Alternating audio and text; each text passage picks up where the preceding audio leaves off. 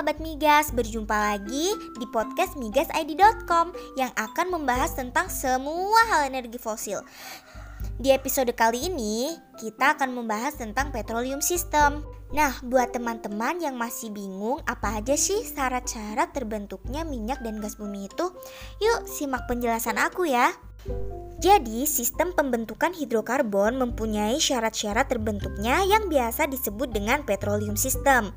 Petroleum system sangat penting dalam pembentukan minyak bumi karena terdiri dari beberapa komponen dan beberapa proses yang di mana jika tidak ada salah satunya, maka minyak bumi tidak dapat terbentuk. Petroleum system sendiri terbagi menjadi dua, yaitu elemen petroleum system dan proses petroleum. Di elemen petroleum system terdiri dari lima elemen yaitu yang pertama ada sosrok.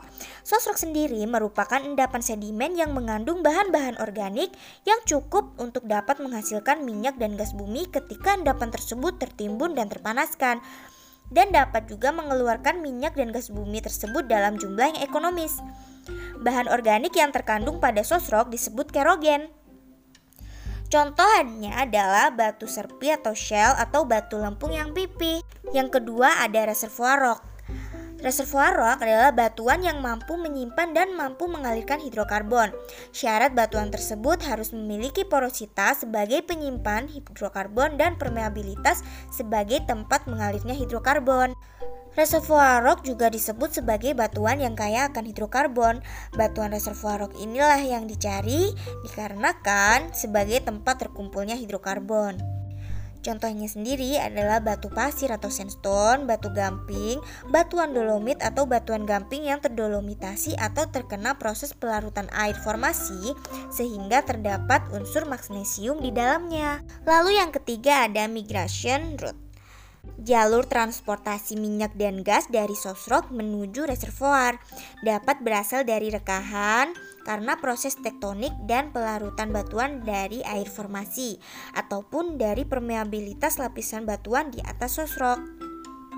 Dalam transportasi hidrokarbon terjadi beberapa proses yaitu yang pertama ada migrasi primer atau migrasi di dalam sekuen dari sosrok, lalu yang kedua ada expulsion dari sekuen sosrok menuju carrier bed, yang ketiga ada migrasi sekunder atau adalah transportasi carrier bed menuju ke trap. Yang keempat adalah trap. Trap adalah bentuk dari suatu geometri atau fasies yang mampu menahan minyak dan gas bumi untuk terakumulasi dan tidak berpindah lagi. Syarat suatu trap harus terdiri dari batuan reservoir sebagai tempat penyimpanan hidrokarbon dan suatu set seal sebagai penutup agar tidak terjadi migrasi lagi, di mana keduanya tertata dalam bentuk ataupun susunan lapisan yang menyebabkan hidrokarbon terakumulasi. Trap sendiri dibagi menjadi tiga jenis yaitu struktur. Trap ini dipengaruhi oleh kejadian deformasi perlapisan dengan terbentuknya struktur lipatan dan patahan yang merupakan respon dari kejadian tektonik. Contohnya adalah anticline dan fault. Yang kedua adalah stratigrafi. Trap reservoir, trap reservoir ini dipengaruhi oleh variasi perlapisan secara vertikal dan lateral perubahan fasies batuan dan ketidakselarasan, serta variasi lateral dalam litologi pada suatu lapisan reservoir dalam perpindahan minyak bumi. Contohnya adalah relief unconformity pinch out. Yang ketiga adalah kombinasi. Trap ini merupakan kombinasi antara dua trap, baik secara struktural maupun stratigrafi, di mana trap ini merupakan faktor bersama dalam membatasi pergerakan dari minyak bumi. Contohnya Pierceman Dome dan Anticline Fault. Dan yang kelima ada caprock atau. Seal rock atau cap rock merupakan batuan yang memiliki porositas dan permeabilitas yang kecil sehingga cairan hidrokarbon tidak dapat melalui batuan tersebut yang mengakibatkan minyak dan gas bumi terjebak. Nah, itu tadi adalah elemen-elemen dari petroleum system. Selanjutnya adalah proses petroleum terdiri dari lima proses yaitu yang pertama adalah generation.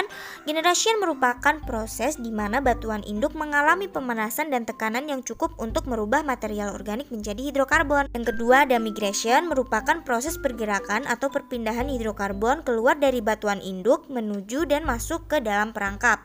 Yang ketiga ada accumulation, merupakan proses berakumulasinya volume hidrokarbon setelah bermigrasi menuju perangkap atau trap yang tidak mempunyai permeabilitas. Yang keempat adalah preservation, merupakan sisa hidrokarbon dalam reservoir dan tidak terubah oleh proses bidogeneration ataupun water washing.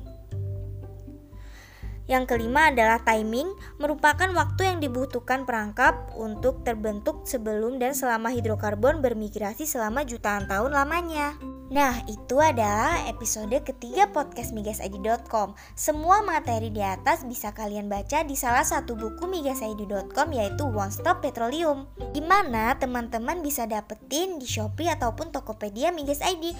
Kenapa? Karena kalian bisa dapetin potongan ongkir dan terjamin aman dan terpercaya. Baik, itulah episode ketiga tentang Petroleum System dan jangan lupa follow akun Instagram migasid.com untuk untuk mendapatkan informasi-informasi tentang dunia perminyakan. Nah, buat teman-teman yang lagi galau dengan skripsi bisa banget kepoin Instagramnya temanskripsi.com dan ada juga loh ruang konsultasi migasid.com. Jadi buat teman-teman yang ingin bertanya tentang tugas kuliah ataupun bertanya tentang skripsi yang berhubungan dengan perminyakan, teman-teman bisa banget bertanya langsung di ruang konsultasi migasid.com karena di situ langsung dipegang oleh Bang Rega sendiri selaku founder dan tutor migasid.com. Teman-teman juga bisa loh klik di bio Instagram Migas ID di mana teman-teman langsung disajikan oleh menu-menu untuk teman-teman bisa lebih dalam belajar dunia perminyakan. Oke, itu saja episode kali ini. Migasid.com, teman belajar perminyakan kita semua. See you sobat, kita sampai jumpa di episode keempat selanjutnya. Bye bye.